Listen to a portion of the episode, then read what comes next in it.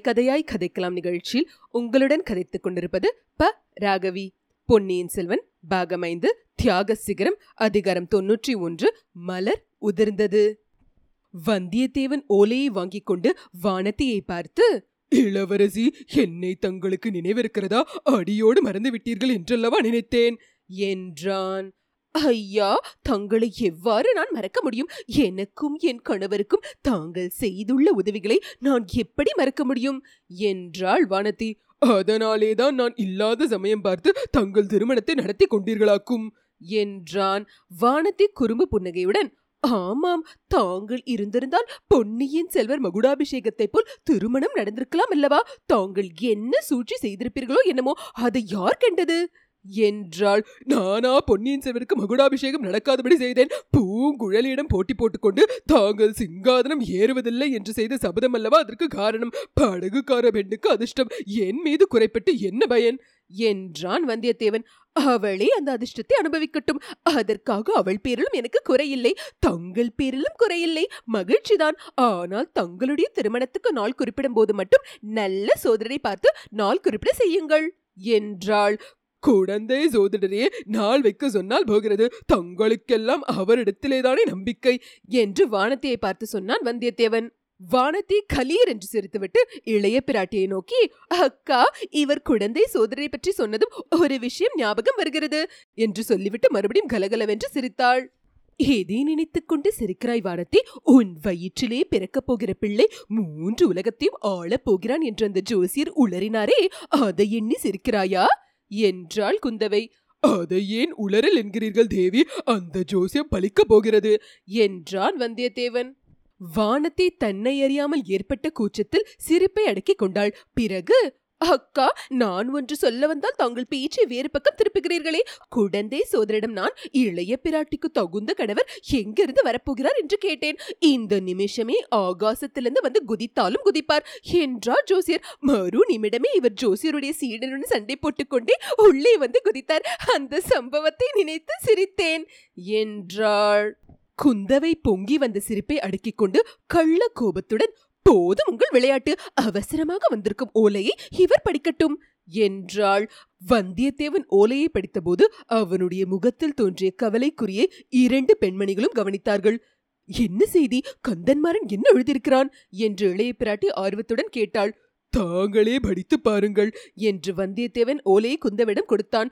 ஓலையில் பின்வருமாறு எழுதியிருந்தது. என் அருமை தோழனாகிய வல்லவரேன் வந்தியத்தேவனுக்கு நான் உனக்கு செய்த குற்றங்களையும் இழைத்த அநீதிகளையும் மன்னித்துவிட்டு என் சகோதரி மணிமேகலை கடைசி முறையாக பார்ப்பதற்காக உடனே புறப்பட்டு வந்து சேரவும். இளம் சம்புவரேன் கந்தன்மாறன். குந்தவை அதை படித்துவிட்டு ஒரு விதத்தில் இது நல்ல செய்திதான். மணிமேகலை அகப்பட்டு விட்டாள் என்று தெரிகிறது. என்றாள் அது என்ன? மணிமேகலை எங்கே போயிருந்தாள்? என்று வந்தியத்தேவன் வியப்புடன் வினவினான். மணிமேகலையை பற்றிய செய்தி ஒன்றுமே தங்களுக்கு தெரியாதா? தெரியாது. தங்களை கேட்கவே எண்ணியிருந்தேன். நானும் சொல்ல விரும்பினேன். ஆனால் இவ்வளவு கண்ணெஞ்சுடன் அவளைப் பற்றி விசாரிக்காமல் இருப்பவரிடம் எப்படி அவள் பேச்சை எடுப்பது என்று தயங்கினேன். தேவி மணிமேகலை விஷயத்தில் நான் கல் நெஞ்சு ஆவது எப்படி அவளை பொறுத்தவரையில் நான் இறந்தவன் ஆகிவிட்டேன் அல்லவா இல்லை அவளுக்கு தாங்கள் இறந்தவராகவில்லை. இரவா வரம் பெற்ற அமரராகி விட்டீர்கள் போகட்டும் இப்போதாவது மணிமேகலை பற்றி சொல்லுங்கள். சொல்லுவதற்கே வருத்தமாயிருக்கிறது. செம்பியன் மாதேவி மணிமேகலை தம்முடன் இருக்கட்டும் என்று எவ்வளவோ சொன்னார். சம்புவரையர் அதற்கு இணங்கவில்லை. கந்தன்மாறன் எல்லை பாதுகாப்புக்கு போய்விடுவான் என்றும் தன் புதல்வியாவது தம்முடன் இருக்க வேண்டும் என்றும் வற்புறுத்தி அழைத்து சென்றார். கடம்பூர் மாளிகை எரிந்து போய்விட்டபடியால் பாலாற்றின் வடக்கரையில் புதிய மாளிகை கட்டிக்கொள்ள சக்கரவர்த்தியின் அனுமதியும் பெற்றுக்கொண்டு புறப்பட்டார். வழியில் வீர நாராயணபுரத்துக்கு அருகில் இரவு நேரத்தை கழிப்பதற்காக கூடாரம் போட்டுக்கொண்டு தங்கினார். மறுநாள் பொழுது வெடிந்து பார்த்தால் மணிமேகலையை காணவில்லையாம். ஒருவேளை இங்கே திரும்பி ஓடி வந்து விட்டாலோ என்று பார்ப்பதற்காக ஆள் அனுப்பினார். இங்கே வரவில்லை என்று சொல்லி அனுப்பினோம். அது முதல் எங்களுக்கெல்லாம் ஒரே கவலையாக இருந்தது. ஒருவேளை வீர நாராயண ஏரியில் விழுந்து உயிரையே மாய்த்துக் கொண்டிருப்பாளோ என்று நினைத்து நினைத்து வருந்தினோம். நாலா திசைகளிலும் ஆட்கள் தேடிக் கொண்டிருப்பதாக செய்தி கிடைத்தது. கந்தன்மாறனுடைய ஓலையிலிருந்து மணிமேகலை இருக்குமிடம் தெரிந்து அவளை கண்டுபிடித்து விட்டார்கள் என்று தோன்றுகிறது. அவளை நான் போய் பார்ப்பதில்தான் என்ன பயன்? என்னை அவள் தெரிந்து கொள்ளப் போவதில்லை. என்றான் வந்தியத்தேவன். இருந்தாலும் தாங்கள் அவசியம் போக வேண்டும். கடைசி முறையாக என்று கந்தன்மாறன் எழுதியிருக்கிறான். அதன் பொருள் என்னவோ தெரியவில்லை என்றாள் குந்தவை. அக்கா இவர் கொஞ்சமும் ஈவிரக்கமற்றவர். மணிமேகலின் அன்புக்கு கொஞ்சமும் பாத்திரமில்லாதவர். ஒவ்வொருவர் அன்புக்காக பெரிய சாம்ராஜ்யத்தை தியாகம் செய்கிறார்கள். இவரோ ஒரு பிரயாணம் செய்வதற்கு கூட தயங்குகிறார் என்று வானத்தி ஒரு போடு போட்டாள். வந்தியத்தேவன் இளவரசி உலகத்தில் ராஜ்யங்கள் கொஞ்சமாகத்தான் இருக்கின்றன. ஆகையால் அன்புக்காக ராஜ்யத்தை தியாகம் செய்கிற காரியம் சிலராலே தான் முடியும். ஆனால் முதலில் தாங்கள் கூறியது உண்மையே. மணிமேகலின் அன்புக்கு நான் சிறிதும் தகுதி இல்லாதவன். தெய்வத்திடம் வைக்க வேண்டிய காதலை அவள் என்னிடம் வைத்து விட்டாள் நான் தேவன் அல்ல. குற்றம் குறைகள் உள்ள சாதாரண மனிதன். மணிமேகலையின் அன்பு கடவுளுக்கு அர்ப்பணமாக வேண்டியது என்றான். இருந்தாலும் தாங்கள் ஒரு தடவை அவளை போய் பார்த்துவிட்டு வருவதில் தவறொன்றுமில்லையே. கந்தன் மரணம் கடைசி தடவையாக என்றுதானே எழுதியிருக்கிறான். என்றாள் இளைய பிராட்டி குந்தவை.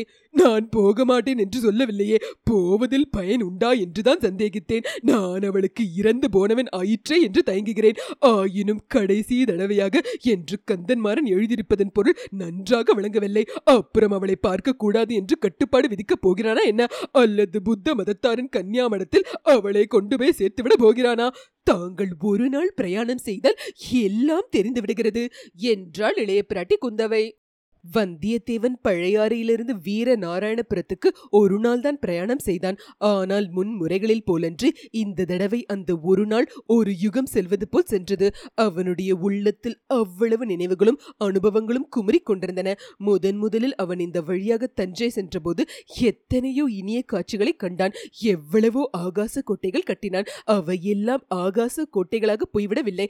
நடக்க முடியாத பல காரியங்கள் நடந்தேறிவிட்டன. சோழ நாட்டின் செல்வக்குமார் குமாரரை தமிழகமெல்லாம் போற்றி கொண்டாடிய வீர இளவரசரை தன் கையில் வைத்த சாம்ராஜ்ய முகுடத்தை இன்னொருவர் சிரசில் சூட்டி அதனால் மேருமலையை விட உயர்ந்து தியாக சிகரமாக விளங்கும் பொன்னியின் செல்வரை அவன் உயிர் நண்பராக பெற்றான். அத்தகைய பொன்னியின் செல்வர் போற்றி வணங்கும் இளைய பிராட்டின் இதயத்தில் இடம் பெற்றான். ஈழ நாட்டில் உள்ள சோழ சைனத்தின் மாதண்ட நாயகன் பதவியை அடைந்தான். இவ்வளவும் தன் சாமர்த்தியத்தினால் என்று சொல்ல முடியுமா? ஒரு நாளும் இல்லை. கடம்பூர் மாளிகைக்கு அன்றிரவு தான் தற்செயலாக போய் சேர்ந்ததும் அங்கே சிற்றரசர்கள் செய்த சதி ஆலோசனையை அறிந்ததும் பின்னால் தொடர்ந்த நிகழ்ச்சிகளுக்கெல்லாம் காரணமாக இருந்தன. இந்த எட்டு மாத காலத்துக்குள் எவ்வளவு எவ்வளவோ காரியங்கள் நடந்துவிட்டன. அவற்றில் சில முக்கியமானவை. வானத்தில் தோன்றிய தூமகேது தன்னுடைய விபரீத செயலை புரிந்துவிட்டு மறைந்தது. ஆதித்த கரிகாலர் மறைந்து விட்டார் வால் நட்சத்திரத்துக்கும் ஆதித்த கரிகாலருக்கும் சம்பந்தம் இருக்க முடியுமா? லட்சக்கணக்கான மக்கள் அத்தகைய நம்பிக்கையை கொண்டிருப்பது பொய்யாகுமா? வானத்தில் சஞ்சரிக்கும் கிரகங்களுக்கும் நட்சத்திரங்களுக்கும் இந்த மண்ணுலகில் இன்று தோன்றி நாளை மறையும் மனிதர்கள் வாழ்வுக்கும் என்ன சம்பந்தம் இருக்க முடியும்? ஆயினும் மனிதர்கள் அறிய முடியாத. ஏதோ ஒரு அத்தீத்தமான சக்தி ஏதோ ஒரு மாற்றுதற்கு அரிய நியதி மனிதர் வாழ்வை நடத்தி வைக்கிறது என்பதில் சந்தேகமில்லை. இல்லாவிட்டால் சென்ற எட்டு மாதங்களில் தான் எத்தனையோ இடுக்கண்களில் அகப்பட்டு கொண்டு அவற்றிலிருந்து எவ்வாறு மீண்டிருக்க முடியும்? எத்தனை எத்தனை பேர் அந்தந்த இடுக்கண்களிலிருந்து தப்பித்துக் கொள்ள தனக்கு உதவி செய்திருக்கிறார்கள். அவர்களை எல்லாம் அந்தந்த சமயத்தில் தனக்கு உதவி புரிவதற்காக கொண்டு வந்து சேர்த்தது யார்? அந்த அதிசயமான சக்தியைத்தான் பெரியோர்கள் இறைவன் என்று போற்றி வணங்குகிறார்களா? சிவன் திருமால் மகாசக்தி என்றெல்லாம் பெயர் கொடுத்து பாடி பரவுகிறார்களா? மிக மிக நெருக்கடியான சந்தர்ப்பங்களில் அவனுக்கு எதிர்பாராத விதமாக கிடைத்த உதவிகளை நினைத்தபோது வந்தியத்தேவனுக்கு ஒரே வியப்பா இருந்தது. உதவி செய்தவர்களை நினைத்தபோது உள்ளம் உருகியது. கந்தன்மாறன் பின்னால் தனக்கு எவ்வளவு தீங்கு அழைத்த போதிலும் முதலில் அவன் செய்த உதவியை என்றும் மறக்க இயலாது. ஆழ்வார்க்கடியான் அவனுக்கு எவ்வளவோ சகாயம் புரிந்திருக்கிறான். மோகினி உருக்கொண்ட ராட்சசி நந்தனியும் அவனுக்கு உதவினாள். அவனிடம் இளைய பிராட்டி இன்னமும் கொண்டிருக்கும் உள்ள கனிவை நினைத்து நினைத்து அவன் வியந்தான். தான் ஓடக்கார பெண் பூங்குழி செய்திருக்கும் உதவியை ஈரேழு பிறவிகளிலும் மறக்க முடியாது. அவள் சோழ சாம்ராஜ்ய சிங்காதனத்தில் வீற்றிருக்க தகுதி வாய்ந்தவளே. சேந்தன முதனாக முதலில் அவன் அறிந்த உத்தம சோழர் செய்த உதவியை என்னவென்று சொல்வது? அதற்கு ஈடு இணை உண்டா? அவரை வைத்தர் மகனின் ஈட்டிகளிலிருந்து காப்பாற்றியதனால் தன் நன்றிக்கு கடனை செலுத்தி விட்டதாகுமா? ஒரு நாளும் இல்லை. தன் உடலில் உயிர் உள்ளவரையில் சோழ குலத்துக்கு தான் தொண்டு செய்வதன் மூலமாகத்தான் அந்த குலத்துக்கு தான் பட்ட கடனை தீர்க்க முடியும். அப்புறம் தனாதிகாரி பெரிய பழுவேட்டரர் தமது நேடிய திருமேனியில் அறுபத்து நாலு போர்க்காயங்களை தாங்கிய அந்த மகாவீரரை பார்க்க கொடுத்து வைத்தால் அதுவே தான் செய்த பெரும் பாக்கியம் என்று அவன் நினைத்திருந்த காலமுண்டு அவரை பார்த்ததும் அல்லாமல் அவருடைய அனாவசியமான கோபத்துக்கும் துவேஷத்துக்கும் அவன் உள்ளாக நேர்ந்தது. கடைசியாக அவ்வளவுக்கும் அவர் பரிகாரம் செய்துவிட்டார் தான் எறிந்த கத்தி குறித்தவரி ஆதித்த கரிகாலரை கொன்று விட்டதாக ஒப்புக்கொண்டு அவனை விபரீதமான பழியிலிருந்தும் கொடும் தண்டனையிலிருந்தும் காப்பாற்றினார். அவரல்லவோ மகான் இனி அவருக்கு எந்த விதத்தில் அவனுடைய நன்றியை செலுத்த முடியும்? இவர்கள் எல்லாரும் இருக்கட்டும். அந்த பேதே பெண்மணி மேகலை அவள் எதற்காக இவனிடம் இத்தகைய தெய்வீகமான அன்பு வைக்க வேண்டும்? ஏன் இப்படி பைத்தியமாக வேண்டும்? இவனை காப்பாற்ற வேண்டி கொலை குற்றத்தை தான் ஏற்றுக்கொள்ள ஏன் முன்வர வேண்டும்? எல்லாம் அந்த மூடன் கந்தன்மாரனால் வந்தவனை. முதலில் கந்தன்மாரன் மணிமேகலிடம் இவனை பற்றி இந்திரன் சந்திரன் அர்ஜுனன் மன்மதன் என்றெல்லாம் புகழ்ந்திருக்கிறான். அப்போதே அந்த பேதை பெண் அவளுடைய உள்ளத்தை பறிகொடுத்து விட்டால் போலும். அதெல்லாம் வந்தியத்தேவனுக்கு தெரியாது. என் தங்கையை நீ மறந்துவிடு. பெரிய இடத்தில் அவளை கொடுக்க போகிறோம் என்று கந்தன்மாரன் சொன்னதும் வந்தியத்தேவன் உண்மையாகவே அவளை மறந்துவிட முயன்றான். இளைய பிராட்டியை சந்தித்ததும் அதற்கு துணையாயிருந்தது. ஆனால் மணிமேகலையோ தன் மனத்தை மாற்றிக் கொள்ளவில்லை மாற்றிக்கொள்ள முயலவும் இல்லை. பலரறி அவள் உள்ளத்தை வெளிப்படுத்த தயங்கவும் இல்லை ஆஹா என்ன இனிய குணம் படைத்த பெண் எவ்வளவு அடக்கம் அமெரிக்கை. அவளுடைய மனம்தான் எத்தனை தூய்மையானது. பச்சை குழந்தையை போன்ற உள்ளம். உண்மையிலேயே அவள் குழந்தைதான். பால் போன்ற மனம் அதில் பல குறும்புத்தனம். தன்னை இறந்து விட்டதாக அவள் எண்ணிக்கொண்டிருப்பது மிக்க நல்லது. எப்போதுமே சித்தப்பிரமை கொண்டவளாக இவள் இருந்துவிட மாட்டாளே. சில காலம் போனால் உள்ளம் தெளிந்துவிடும். வேறொரு வீர வாலிபனை மணந்து அவள் ஆனந்த வாழ்க்கை நடத்துவாள். உண்மையில் இப்படி நடக்குமோ? அல்லது என்னை நானே ஏமாற்றிக் கொள்கிறேனா? மணிமேகலையை இந்த நிலைக்கு உள்ளாக்குவதற்கு நான் பொறுப்பாளி ஆவேனா? கடைசி முறை பார்ப்பதற்கு வரவும் என்று கந்தன்மாரன் எழுதியிருப்பதன் பொருள் என்ன? ஒருவேளை ஒருவேளை ஆஹா அந்த எண்ணமே எவ்வளவு வேதனை தருகிறது? வந்தியத்தேவனுடைய எண்ணங்களின் வேகத்தை ஒட்டி அவன் ஏறி இருந்த புறவியும் வேகமாக சென்றது. நல்ல வேளையாக கொள்ளிட நதியில் பெரும் வெள்ளம் போகவில்லை. படகும் தேவையாக இல்லை. குதிரை மாற்ற வேண்டிய அவசியமும் ஏற்படவில்லை. கரையோரமாக சென்று கொண்டிருந்த சிறிய பிரவாகத்தில் குதிரையை இறக்கிவிட்டு கடந்து பறந்து விரிந்த வெண்மணல் திட்டுகளையும் கடந்து அக்கறையை அடைந்தான். கடம்பூர் மாளிகை தீயில் எரிந்து கரியேறிய சில தூண்களும் சுவர்களுமாக நின்ற கௌர காட்சியை தூரத்திலிருந்தே பார்த்துவிட்டு மேலே சென்றான். வீர நாராயணபுரத்துக்கு அருகிலேயே கந்தன்மாரனுடைய ஆட்கள் அவனுக்காக காத்திருந்தார்கள். சின்ன எஜமானர் எங்கே என்று கேட்டதற்கு ஏரிக்கரையில் படகுடன் காத்திருக்கிறார்கள் என்று பதில் வந்தது. ஏரிக்கரையில் எதற்காக காத்திருக்க வேண்டும் என்று சிந்தித்துக் கொண்டே வந்தியத்தேவன் வீர நாராயண ஏரியை அணுகினான். அந்த ஏரியின் நெடுந்துயர்ந்த கரை ஒரு பெரும் கோட்டை சுவர் போல் அப்பாலிருந்த தண்ணீர் பரப்பை மறைத்துக் கொண்டிருந்தது. முதல் தடவை அந்த ஏரிக்கரைக்கு அவன் வந்தபோது பதினெட்டாம் பெருக்கு விழாவுக்காக அங்கே மக்கள் திரண்டிருந்ததையும் ஆண்களும் பெண்களும் குழந்தைகளும் கோலாகலமாக ஆடிப்பாடி விளையாடி விருந்துண்டு மகிழ்ந்ததையும் நினைவு கூர்ந்தான். இப்போது அந்த ஏரிக்கரையில் அவ்வளவு அதிக ஜனங்களை காணவில்லை. அங்கொருவர் இங்கொருவர் தான் காணப்பட்டார்கள். ஏரியில் எல்லா மடைகளிலிருந்தும் அச்சமயம் தண்ணீர் குபுகுபுவென்று பாய்ந்து கொண்டிருந்தது. அவ்விதம் தண்ணீர் பாயும் ஓசை சந்தை இரைச்சல் போன்ற பேரொலியாக கேட்டது. இச்சமயம் ஒரு சில கணவாய்களிலிருந்து மட்டும் மெல்லிய சலசல ஒலியுடன் தண்ணீர் பாய்ந்து கொண்டிருந்தது. ஏதோ சோக கீதத்தை பாடிக்கொண்டு நடனமாடும் நாட்டிய பெண்ணின் சிலம்பின் புலம்பலை போல் அது துணித்தது. செங்குந்தாக உயர்ந்த ஏரிக்கரையின் மேல் குதிரையை லாவகமாக வந்தியத்தேவன் ஏற்றி உச்சியை அடைந்தான். அங்கிருந்து அவன் கண்முன் தோன்றிய காட்சியும் மாறுதலாகவே இருந்தது. தண்ணீர் நிறைந்து ததும்பி ஏரிக்கரையை உடைக்க முயல்வது போல் அலைமோதி கொண்டிருக்கவில்லை. கரையின் அடிப்பகுதியிலிருந்துதான் தண்ணீர் பரப்ப தொடங்கியது. தண்ணீரின் செங்காவி நிறம் அடியோடு மாறி பளிங்கு போல் தெரிந்தது. கரையோரமாக அல்லியும் செங்கழு நீரும் தாமரையும் நீலோத்பலமும் இளம் இலை முற்றிய இலை இளம் மொட்டு பாதி விரிந்த மொட்டு முழுவதும் மலர்ந்த மலர் என்று இவ்வளவு பிரிவினையுடன் அடர்ந்து தழைத்திருந்தன. சிற்சில இடங்களில் தண்ணீரே அவற்றினால் மூடப்பட்டிருந்தது.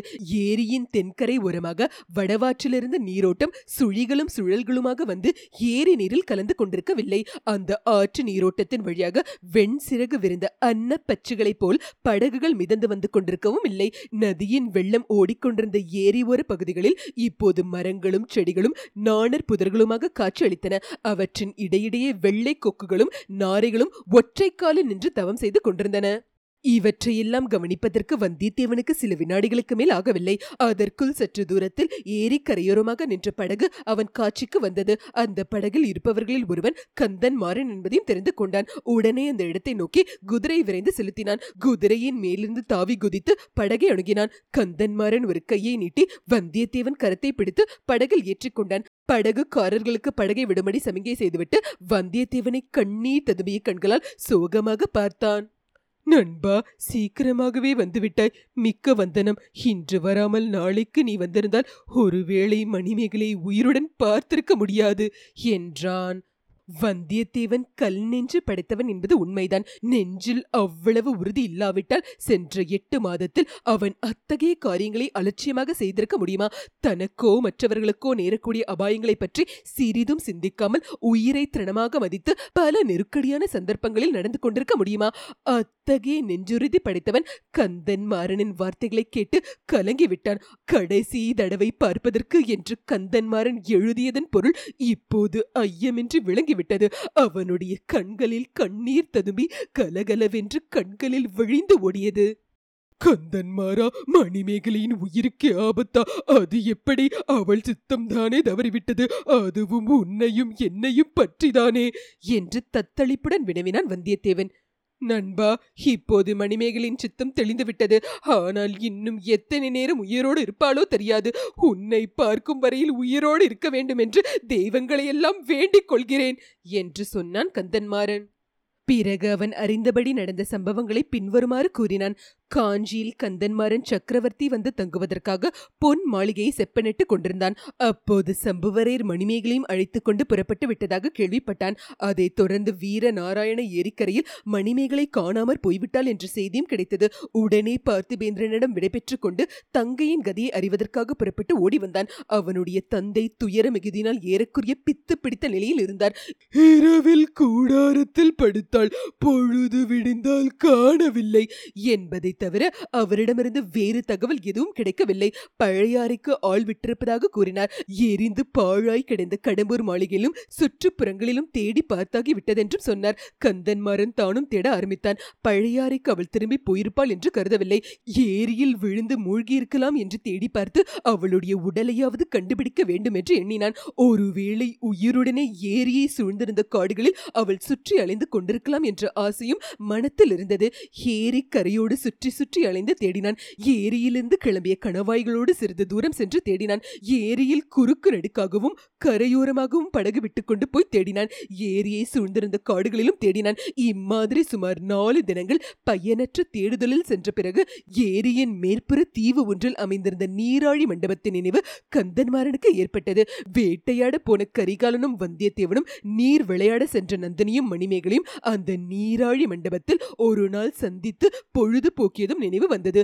மணிமேகலை அந்த இடத்துக்கு படகின் உதவி இல்லாமல் தனியாக போய் சேர்ந்திருப்பது அசாத்தியமான காரியம். கரடி சிறுத்தை முதலே வனவிலங்குகள் நிறைந்த மேற்கு பகுதி காட்டின் வழியாக அவள் தன்னந்தனியாக அங்கே சென்றிருக்க முடியுமா? காட்டை கடந்திருந்தாலும் வழியில் சிறு கால்வாய்கள் பலவற்றை கடக்க வேண்டி இருந்திருக்குமே இருந்தாலும் அதையும் பார்த்துவிடலாம் என்று எண்ணி கந்தன்மாறன் படகில் ஏறி அந்த நீராழி மண்டபத்தை அடைந்தான். மண்டபத்தை நெருங்கியதும் பழைய நினைவுகள் பல அவன் உள்ளத்தில் குமரிக்கொண்டு தோன்றின. முதலில் மண்டபம் சூனியமாகவே காணப்பட்டது. யாரும் அங்கே இருப்பதாக தோன்றவில்லை. மண்டப படித்துறையில் இறங்கி நின்று தான் கட்டிய மனக்கோட்டைகள் எல்லாம் வீணாய் போனதை எண்ணி பெருமூச்சு விட்டான். அவனுடைய பெருமூச்சின் எதிரொலியைப் போல் மற்றொரு பெருமூச்சின் ஒலி கேட்டு துடுக்கிட்டான். ஓடிப்போய் பார்த்தான். நீராழி மண்டபத்தின் மறுபக்கத்து படிக்கட்டில் மணிமேகலை கிடந்தாள். ஒட்டு உலர்ந்து வாடி வதங்கி கிடந்தாள். அவள் சேலை பல இடங்களில் கிழிந்திருந்தது. அவள் மேனியில் பல இடங்களில் கீறல்கள் காணப்பட்டன. முதலில் அந்த உடம்பில் உயிர் இருப்பதாகவே தோன்றவில்லை. பல நாள் பட்டினி கிடந்து திக்கு திசை தெரியாமல் காட்டில் அலைந்து கடைசியில் களைத்து விழுந்து இறந்து போனவளின் உடலாகவே தோன்றியது. அந்த காட்சியை கண்ட கந்தன்மாரனுடைய உள்ளத்தில் ஆயிரம் வேல்கள் பாய்வது போன்ற வேதனை உண்டாயிற்று.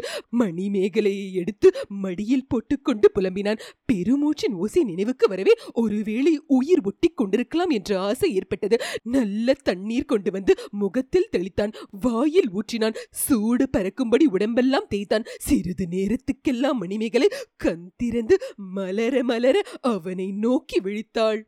அண்ணா நீதானா? நான் நினைத்தது உண்மையாயிற்று. சொர்க்கத்துக்கு போனால் உன்னையும் அவரையும் காணலாம் என்று எண்ணினேன். அவர் எங்கே? என்று மிக மெல்லிய குரலில் கேட்டாள். கந்தன்மாறன் பொங்கி வந்த அழுகையை சிரமப்பட்டு அடக்கிக் கொண்டு வருவாரம்மா வருவார் என்றான். மணிமேகலை தான் சொர்க்கத்தில் இருப்பதாக எண்ணுகிறாள். கந்தன் மரணியும் சொர்க்கத்தில் பார்ப்பதாகவே கருதுகிறாள். வந்தியத்தேவனை பற்றியும் விசாரிக்கிறாள் என்பதையெல்லாம் கந்தன்மாறன் அறிந்து கொண்டான். அவளுக்கு மன அதிர்ச்சி ஏற்படாதபடி அவளுடைய நம்பிக்கையை ஒட்டிய பதில் கூறி சமாளித்தான். இதன் பிறகு மணிமேகலையின் உடம்பில் மேலும் உயிர் தளிர்க்க செய்வதற்கு தான் செய்த முயற்சிகளை பற்றியும் அவசரமாக ஓலை எழுதி வந்தியத்தேவனுக்கு அனுப்பி வைத்ததை பற்றியும் இளம் சம்புவரேன் கந்தன்மாறன் கூறினான். கடைசியாக good நண்பா நீ என் ஓலையை மதித்து வந்ததற்காக என் மனத்தில் எழும் நன்றியை சொல்லி முடியாது. மணிமேகலை இனி அதிக காலம் ஜீவித்திருக்க மாட்டாள். அணையும் தருவாயில் உள்ள தீப சுடரை தூண்டிவிட்டால் சிறிது நேரம் எரியுமல்லவா? அது போலத்தான் அவள் உயிர் சுடர் பிரகாசிக்கிறது. முக்கியமாக உன்னை காணும் ஆசையே அவளை இன்னும் உயிரோடு வைத்திருக்கிறது. நாம் எல்லாரும் சொர்க்கத்தில் இருப்பதாக அவள் நம்பியிருக்கிறாள். மாறாக நீ எதுவும் சொல்ல வேண்டாம். அவளை பார்த்ததும் உனக்கு துக்கம் உண்டாவது இயல்பே. அதையும் நீ கட்டுப்படுத்திக் கொண்டு முகமலர்ச்சியுடன் பேச வேண்டும் என்று வேண்டிக் கொண்டான். படகு நீராழி மண்டபத்தை நெருங்கிவிட்டது. யாழ் இசையும் மெல்லிய குரலில் பாட்டிசையும் கலந்து கேட்டன. வந்தியத்தேவன் கந்தன்மாறனை நோக்கினான். ஆம் நண்பா மணிமேகலைதான் யாழிசையுடன் சேர்ந்து பாடிக்கொண்டிருக்கிறாள் என்றான். படகிலிருந்து அவர்கள் இறங்கினார்கள். மணிமேகலை பாடுவது என்ன பாடல் என்பதை வந்தியத்தேவன் கவனமாக காது கொடுத்து கேட்டான். முன்னொரு சமயம் அதே நீராழி மண்டபத்தில் அவள் யாழ் இசையுடன் பாடிய அதே பாடல்தான். இனிய புனல் இன்பமலை சாரலிலே கனிகுலவும் மரநிழலில் கரம் பிடித்து உகந்ததெல்லாம் கனவு தானோடி சகியே நினைவு தானோடி. புன்னை மர சோலையிலே பொன்னொளிரும் மாலையிலே என்னை வர சொல்லியவர் கண்ணல் மொழி பகர்ந்ததெல்லாம் சொப்பனந்தானோடி அந்த அற்புதம் பொய்யோடி கட்டு காவல் தான் கடந்து கள்ளரை போல் மெல்ல வந்து மட்டிலாத காதலுடன் கட்டி முத்தம் ஈந்ததெல்லாம் நிகழ்ந்ததுண்டோடி. நாங்கள் மகிழ்ந்ததுண்டோடி. நிகழ்ந்ததுண்டோடி. நாங்கள் மகிழ்ந்ததுண்டோ பாடல் முடிகிற வரையில் வந்தியத்தேவன் படிக்கட்டிலேயே காத்துக் கொண்டிருந்தான். முடிந்தவுடன் படிகளில் ஏறி மண்டபத்தை அடைந்தான். மணிமேகலை அவனை பார்த்ததும் யாழை கீழே உருட்டிவிட்டு எழுந்திருக்க முயன்றாள். உடலில் பலமில்லாமையால் கால்களை ஊன்றி நிற்க முடியாமல் தள்ளாடி விழப் பார்த்தாள் வந்தியத்தேவன் பாய்ந்து சென்று அவள் கீழே தரையில் விழாமல் தாங்கிக் கொண்டான். மெல்ல மெல்ல அவளை உட்கார வைத்து தானும் உட்கார்ந்து கொண்டான். மணிமேகலையை தன் மடியில் சாத்திக் கொண்டான். மணிமேகலை அடிக்கடி அவன் முகத்தை அண்ணாந்து பார்த்தாள். அவன் வந்தியத்தேவன் தானா? அவள் படுத்திருப்பது அவனுடைய மடியில்தானா? என்பதை பலமுறை பார்த்து உறுதி செய்து கொண்டதாக தோன்றியது. என் அண்ணன் என்னை ஏமாற்றவில்லை. சொர்க்கம் வெறும் சொப்பனமில்லை. இந்த அற்புதமும் பொய் இல்லை என்று அவள் இதழ்கள் மெதுவாக முணுமுணுத்தன. பொய்யில்லை மணிமேகலை பொய்யில்லை. இது நிச்சயமாக சொர்க்கம்தான். நான் வந்திருப்பது உண்மைதான் என்றான் வந்தியத்தேவன். அவன் எவ்வளவு அடக்கிக் கொள்ள பார்த்து முடியாமல் கண்களில் நீர் ததும்பியது. மணிமேகலையின் முகத்தில் அவனுடைய கண்ணீர் துளிகள் முத்துப்போல் உருண்டு விழுந்தன. அவனை அறியாமல் விம்மல் ஒலியும் எழுந்தது. மணிமேகலையின் முகம் சிறிது நேரம் தெய்வீகமான சோபனையில் ஜொலித்தது. அவளுடைய நீண்ட கண்களிலிருந்து வெண்ணிலவின் கிரணங்கள் வீசி பிரகாசித்தன. மாதுளை மொட்டை நிகழ்ந்து அவளுடைய இதழ்கள் விரிந்து ஏதேதோ மதுரமான சொற்களை பொழிந்தன. வந்தியத்தேவன் எவ்வளவோ கவனமாக கேட்டான். ஆனால் அவள் என்ன சொன்னாள் என்பதை மட்டும் அவனால் தெரிந்து கொள்ள முடியவில்லை. எதற்காக தெரிந்து கொள்ள வேண்டும்? அவள் கூறியவை என்ன வார்த்தைகளாய் இருந்தால்தான் என்ன? இதயமாகிய பொற்கலசம் திறந்து அன்பாகிய அமுதம் பொங்கி வரும்போது வெறும் சொற்களின் உபயோகம் என்ன? சிறிது நேரத்துக்கெல்லாம் மணிமேகலின் கனிதழ்கள் குவிந்தன. கண்ணிமைகள் மூடி முகத்தில் தவழ்ந்த தெய்வீக சோபை குன்றியது. அமைதி குடிக்கொண்டது நீராழி மண்டபத்தின் மேலே படர்ந்திருந்த மரக்கிளையின் மீது இளம் தென்றல் வீசியது. மரக்கிளையில் குலுங்கிய செந்நிற மலர்களில் சில உதிர்ந்தன. மணிமேகலையின் உயிரும் அவளுடைய உடலிலிருந்து உதிர்ந்தது. உடலை பிரிந்த உயிர் எங்கே சென்றது? எவ்வழியே சென்றது? மந்த மாருதத்துடன் கலந்து சென்றதா? இளம் காற்றில் எழுந்த சிற்றலைகளின் இனிய ஓசையில் ஏறி சென்றதா? இதய தாபம் தொனிக்க பாடிய பூங்குயில்களின் மதுர கீதத்துடன் ஒன்றாகி விண்ணில் பறந்து சென்றதா? எங்கே சென்றது? சகல புவனங்களையும் சகல ஜீவராசிகளையும் ஆக்கி அழித்து அழிக்கும் பரம்பொருளின் பாதார விந்தத்துக்கு சென்றதா? அல்லது கண்ணீர் பெருக்கும் கற்சிலை போல் நினைவற்று உட்கார்ந்திருந்த வந்தியத்தேவனுடைய உள்ளத்திலேதான் கலந்து போய்விட்டதா? யாருக்கும் தெரியாது தெரிந்தாலும் சொல்ல முடியாது. ஒன்று மட்டும் நிச்சயம் வேடிக்கையும் விளையாட்டும் குறும்பும் குதூகலமும் துணிவும் துடுக்கும் துணிச்சலும் உருக்கொண்டவனாக இருந்த வந்தியத்தேவனை இனி நாம் காணப்போவதில்லை. கனிந்த உள்ளமும் கருணையும் விவேகமும் வந்தியத்தேவனை அந்த கணத்தில் வந்து அடைந்தன. மணிமேகலையாகிய தெய்வம் அவன் இதய கோவிலில் குடிக்கொண்டாள். இனி அவன் எங்கே சென்றாலும் என்ன காரியம் செய்தாலும் அந்த தெய்வம் அவனுக்கு துணை புரியும். வல்லவரையன் வந்தியத்தேவன் நல்ல பணிகள் பல செய்ய வல்லவனாவான். அவனை அறிந்த அனைவராலும் வந்தனை செய்வதற்கு உரியவனாக விளங்குவான். வீரனே உன்னிடமிருந்து தற்சமயம் விடை பெற்றுக் கொள்கிறோம். உன் துயரம் நிறைந்த சிந்தனைகளில் நாங்கள் குறுக்கிட விரும்பவில்லை. அருள்மொழிவர்மனின் அருமை நண்பனே நீடூழி நீ வாழ்வாயாக. வீர தமிழரின் மரபில் உன் திருநாமம் என்றும் நிலைத்து விளங்குவதாக. இத்துடன் பாகம் ஐந்து முற்றிற்று. பொன்னியின் செல்வன் முற்றிற்று. கேட்டு கதைக்கலாம் நிகழ்ச்சியை கேட்டு எங்களை ஆதரிக்கும் அன்பர்கள் அனைவருக்கும் எங்கள் சிரம் தாழ்ந்த வணக்கங்கள். மேலும் நன்கொடை மூலம் ஆதரவு அளிக்க விரும்புவோர் டபிள்யூ டபிள்யூ டபிள்யூ டாட் கேட்டு கதைக்கலாம் டாட் காம் என்ற இணையதளத்தின் மூலம் சேர்ப்பிக்கலாம். கேட்டு கதைக்கலாம் அலைவரிசையை உங்கள் உற்றார் உறவினருக்கு பகிர்ந்து மேலும் ஆதரவு அளிக்குமாறு விண்ணப்பிக்கிறோம். நன்றி வணக்கம்.